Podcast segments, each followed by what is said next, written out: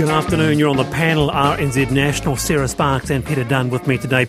Now, just some uh, traffic uh, road snowfall warnings have been issued for uh, State Highway 7 and 73 passes overnight, uh, tonight and tomorrow. Remember to switch on your headlights, increase your following distances, and be prepared for unexpected hazards. First to this, a large North Island GP network has been hit by a cyber attack with patient details potentially compromised. It's compromised patient details kept by a large Waikato and Bay of Plenty health provider, Pinnacle, and the company said the affected IT was immediately taken offline and contained. And a free phone support line is expected to be set up for people wanting further information. With us right, right now is Craig Young, the CEO of TUANZ. Uh, kia ora, Craig. Yeah, kia ora, Wallace. So, yet another cyber attack. Last year, Waikato DHB was the subject of an attack by hackers. Uh, what do you make of this latest one?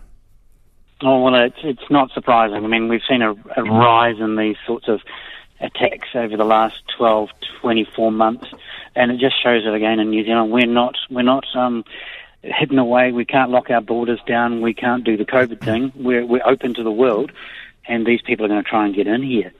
So um, I'm certainly not surprised. Medical entities, uh, particularly a target? Well, I think there's two things here. One is more and more of our medical records we want to have online because we want them to be available to the medical specialist who's dealing with us. So, you know, we're going to be giving those sorts of things over. Um, but secondly, you know, unfortunately, um, medical records are often held by organisations that are, and now this may not be the case for Pinnacle, obviously, but, you know, cash is tight things things you know we want to spend money on looking after our health and sometimes maybe IT systems go down the uh, the list a little bit and this may of course not be the case at Pinnacle but that is the you know the environment we live in Certainly concerned, Sarah. Look, I can recall the days um, having extensive uh, dealings with health. Um, they bring bringing out the old brown file, and all your records were on that one wonders whether we should go back to that. Well, we we are really vulnerable, aren't we? You know, on uh, um, I can see the the migration across to more things IT, but you know, it, at the same time, this exposes our vulnerabilities. And I do wonder whether we're losing ground. And I don't just mean in terms of the context of Aotearoa, but you know, I was looking at cybersecurity census reports online and what was happening internationally. You know, it's a huge uh, issue.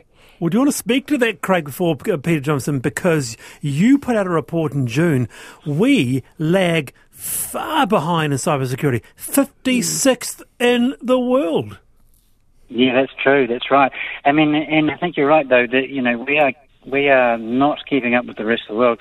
But then the rest of the world is facing this as well. I mean, you only have to look over the to the Tasman to the big um, Optus breach last week. Ten million customer records uh, that were um, downloaded. So you know that's a huge um, data breach. So um, you know we're not immune to it. But if we want to be a digital leader in the world and, and punch above our weight, then this is one of the areas that we're going to have to do quite a lot of work on to catch up, but then also to get ahead. Peter. Craig, Craig, I'm just wondering who the the major risk is here. Is it the companies who are being hacked? Is it their material that's at, a great danger? Or is it individuals whose records are being uh, purloined? Um, what's happening to those records? Should I be, as if I was one who was hacked, personally, should I be worried? Uh, yes and no. yes, you should be worried because I think you know as more goes online, as we you know distributed hmm. workforces, mm. as we hand more information over, there are things you can do to to help look after that. For example, a very simple thing I do, I don't use my normal email account for when I'm subscribing to newsletters or buying online. I have a, I have a dummy email account that I use for those sorts of things. Um, I have a, a separate credit card that I can use for online. So there are some steps mm. you can take as well, individuals. That's interesting. Mm. Mm. But what's, um, happening, also, what's, ha- what's, happening to the information, the personal information that's being stolen? Is it just being stolen as a sort of a poke in the eye to the big companies, or is it actually being used maliciously against those individuals? It's been done both both ways. One is to show that, that the hacker is clever, mm. but then they do sell um, the records individually. You can go on the dark web and buy um, credit card numbers, for example, to be used nefariously. So, um, you know, you, Peter, you are right. It, it is a double-edged sword, unfortunately. Just finally, Health Ministry announced $75 million last year to plug cyber security gaps. Enough? I don't think it's ever enough actually, was because mm. it's it's going to be one of those races to the to the top to the bottom, whatever it is. It's going to be uh, it's going to be a long time. We've got to keep going at it. All right, kia ora, Craig. That's Craig Young, the CEO of TUANZ there. Well, uh, other health issues. Health Minister Andrew Little announced late this morning the government will top up the salaries of new GP registrars to bring them in line with hospital counterparts. Junior GPs could get up to 23% more. It was reported uh, earlier today that the length of time people wait to see a health professional is blowing out, and more people may end up in hospital as a result. You're talking about up to six weeks here. Uh, also announced uh, the setup of a one stop international recruitment service within Te Whatu Health NZ. With us is Dr. Samantha Murton, the president of the Royal New Zealand College of General Practitioners. Kia ora, Dr. Murton. Kia ora. So, poorer pays for GPs. This would be the biggest barrier to young doctors going into general practice. So, how do you take this announcement today? Oh, it's great to see that we have levelled the playing field for registrars who are coming into the general practice specialty compared to their other specialty colleagues. So it's excellent news. It means that we do have a system where people don't have to take a drop in their pay or put money on their mortgage to be able to do their training. More doctors moving to New Zealand. That's also want the minister what the minister wants. Are we attracting them?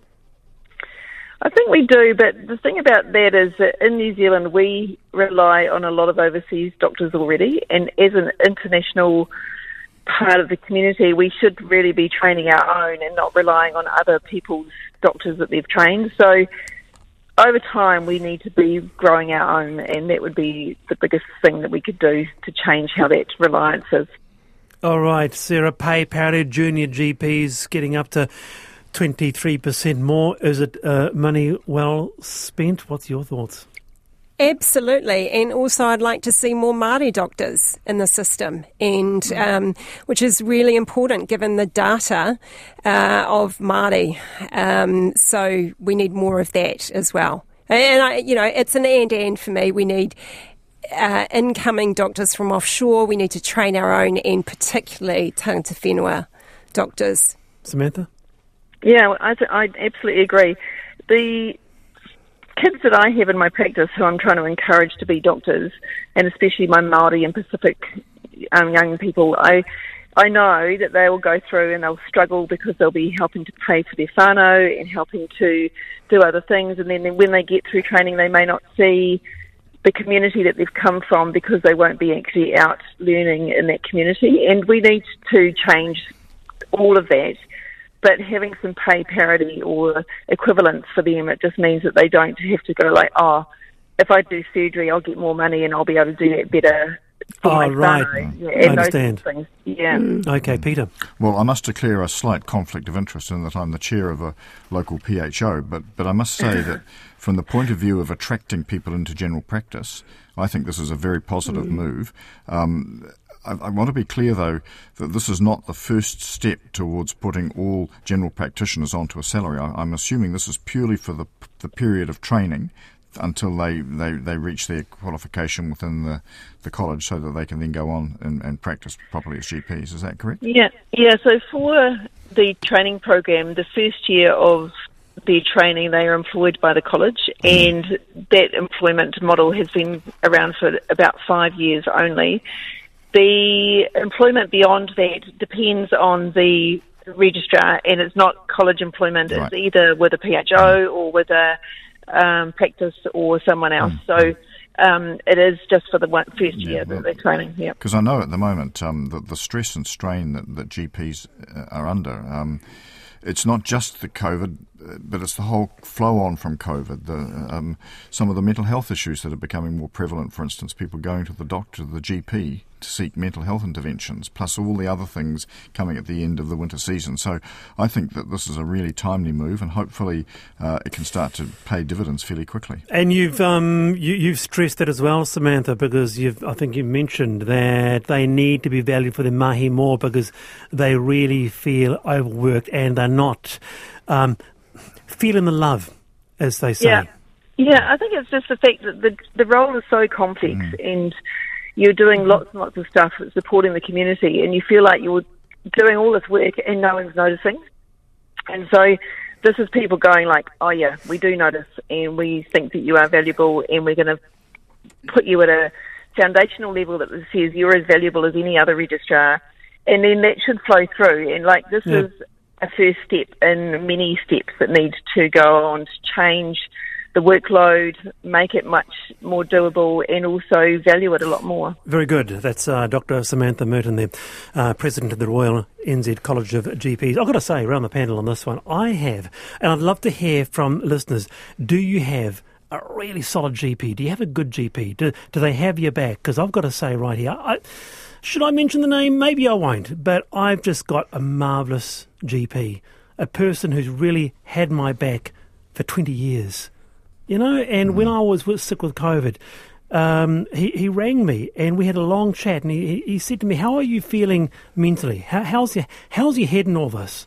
It almost brought me to tears. Mm. Just because I just felt he was really caring. It was quite extraordinary. Mm. Look, I think we've got an extraordinary collection of GPs, and I think one of the, the really big things about this is that for too long, general practice has sort of been seen as less exciting than surgery or some other speciality. It's a speciality in its own right, and we need to be getting the best people, best qualified people into that speciality. So this is really, I think, a good step forward. 20 past for the panel, Sarah Sparks and Peter Dunne with me today.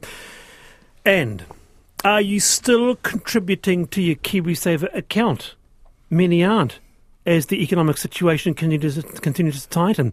The Financial Markets Authority annual KiwiSaver report shows investment returns had declined by about 90% to about $1.3 billion. Also, a big spike in the number of money, uh, the amount of money being withdrawn by over 65s in the past year. But overall, the picture was better with the report finding uh, under new management it grew by 10% to 89 $1.7 billion. So, Martin Hawes is a financial author and former financial advisor with uh, decades of experience. And now, the nature of this discussion is general, it's not financial advice. Kia ora, Martin. Yeah, kia, kia ora, Carson, kia, uh, Wallace, and uh, kia ora, Sarah and Peter. Good on you, Martin. Martin. And that, that, that issue of are you still contributing to your KiwiSaver account? You'd be forgiven for um, uh, for feeling that many might not be. I look. I understand when people don't do it, but I do start yelling at them quite loudly, actually, mm. when they stop, because it makes no sense to be uh, making contributions into investment markets when they are highly valued, but then not do it when they are low, uh, more lowly valued.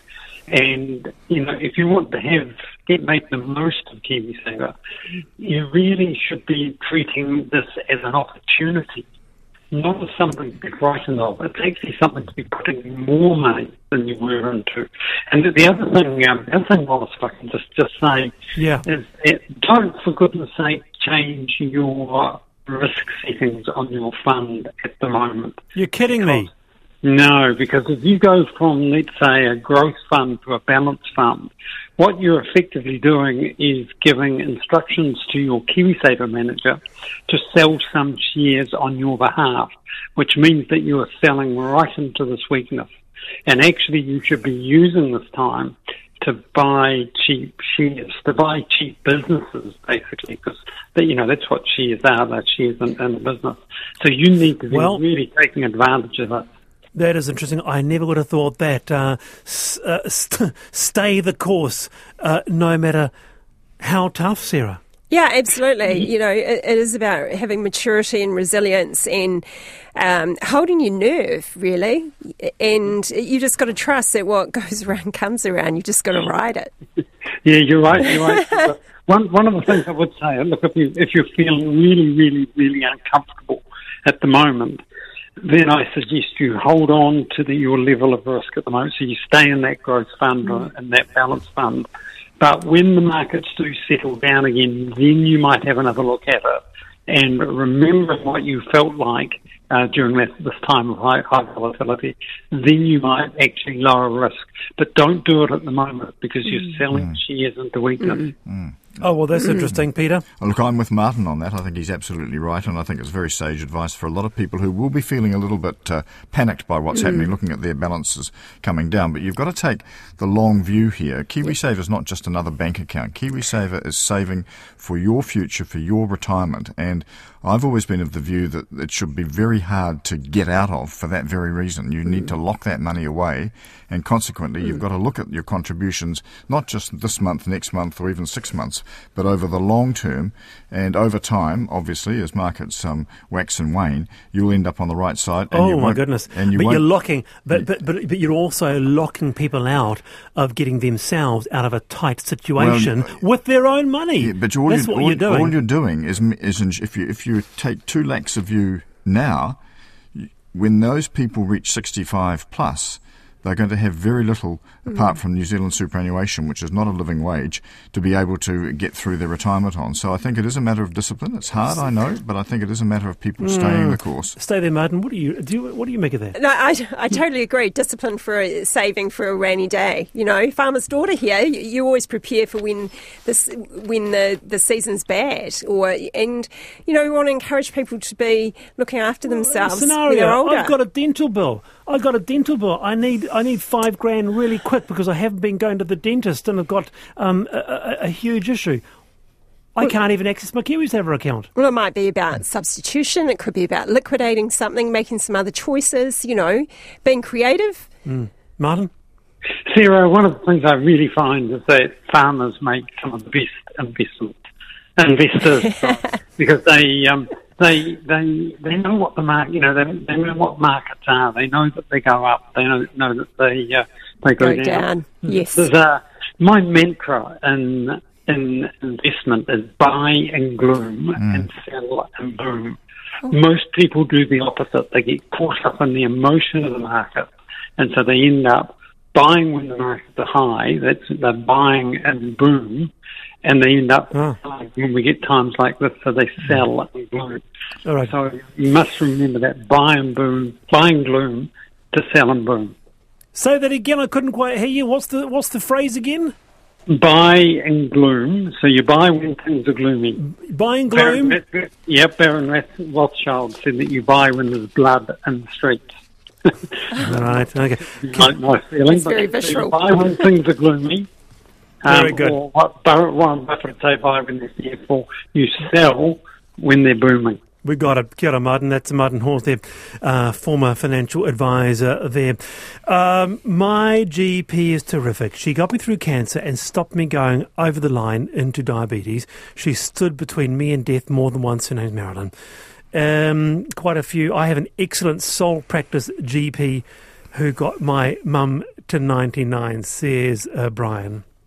Uh, few, my GP is wonderful, very kind, thoughtful, has very diverse patients and staff, and um, if we're ill, there is no waiting. 26 past four, the panel. Lovely to have your company today. Now, on a fr- on Friday, new speaker Adrian Rurawhe embarked on his speaker's tour. A couple of weeks in Uruguay, Argentina, Mexico, along for the tour. Uh, MPs uh, Naisi Chen from Labour, Anae Neru Leavasa, Labour, Ian McKelvie, National, and Ricardo uh, Menendez March Greens. Nothing new on that. Speakers' tours are long running. They've been around for a, a long time. In April, then Speaker Trevor Mallard, along with Judith Collins, took a bunch of MPs abroad. Costs a couple of hundred K. The question is, should they? What purpose do they serve for us? Or are they just a junket. So I want to go around the panel on this, and maybe Peter, you first. You've been in politics. Yeah, I have. Uh, um, in the scheme of things, small change. Well, I'll just say this: in 33 years, I went on one speaker's tour, and I think it comes down to what the itinerary is and who the people on the tour are. The one we went on, we went to uh, Korea, Indonesia, Malaysia, and Singapore, and I can recall getting up at four o'clock in the morning to go to fish markets to see how the you know the fish market worked, to be there to meet ships coming in to unload New Zealand logs, etc. Uh, some of the subsequent itineraries I've seen have been more of a holiday than a, than a, than a working tour. And I think also um, some of them have been used as retirement junkets for people who are not standing again. Really, they should be learning experiences. They're a way of re- uh, recording, returning some of the hospitality that that other countries showed in New Zealand ACT, by you know, the people ACT Party, they refused to take part, as they did last time with Trevor Mallard's Hmm. one, calling them a waste of taxpayer money in the current climate. Te Pāti Māori also not going. Um, uh, can I bring you in, Sarah? So I had a look at. I like the intention of the kaupapa. You know, I looked at the presser that Matua Adrian issued, and it is centred around diversity and inclusion. Um, so he's coming at it from looking at discussing Indigenous language, customs, and representation. So I think there's benefits in this world we live in. We are we are diverse, and there's a phenomenal number of cohorts in the collective to actually go offshore and make those connections. And as part of that, I didn't realise that there are parliamentary friendship groups. There's eight um, with different cohorts from different. Um, Different international countries, So? that's beneficial. So, What's that got to do with me? well, that's got everything to do with the Speaker of the House having global perspective as well and bringing their back in, as well as all those that are on the contingent going. So, you know, we, can, we don't live in a one world view anymore. No, fair we enough. don't. I, I I'm just saying, I- Ian McKelvie, though. Yeah. uh, he, he's, he was. Is he not retiring? He is retiring, and I th- and he's a nice chap, and I'm not being personally critical of No. him, but I do question it. I think also we've already had one speakers tour this year. Uh, I think that this is too premature. The, the speakers tour has been an annual event, not a six monthly event, just every time the speaker changes. But you're hearing it, you're talking about the kaupapa, um, uh, Yeah. Sarah, and you're saying uh, every tour serves a functionality. There's a sort of a, there's a central theme here. Es- Very especially coming from Indigenous perspective, and you have Pane Māori, you know, who is the speaker. So I can see what the uh, alignment is. It's not. A, it doesn't look to be a jolly. It looks to be principled, and there will be knowledge and whanaungatanga and kotahitanga and mātauranga. Okay, so you, what are you the saying? You're saying it's a case by case, Sarah, do you think? Case by case, yeah. It's Yeah. got to stand up on its own Yeah. merits. You know, I agree too with what Matua Peter is saying, you know, in terms of what the schedule and uh, what is the value and the merit. Mm. The, the speaker, the speaker doesn't select the people who go on the tour with him. They're selected mm. by the party caucuses, and I think that's part of the problem. Mm. If, if, if, for instance, you take in the current situation, the speaker, I don't know whether he did or not, but if he was to say, "I need people who relate to what the purpose of this tour is coming with me," uh, that makes it a little more acceptable than it's, oh, it's your turn to go.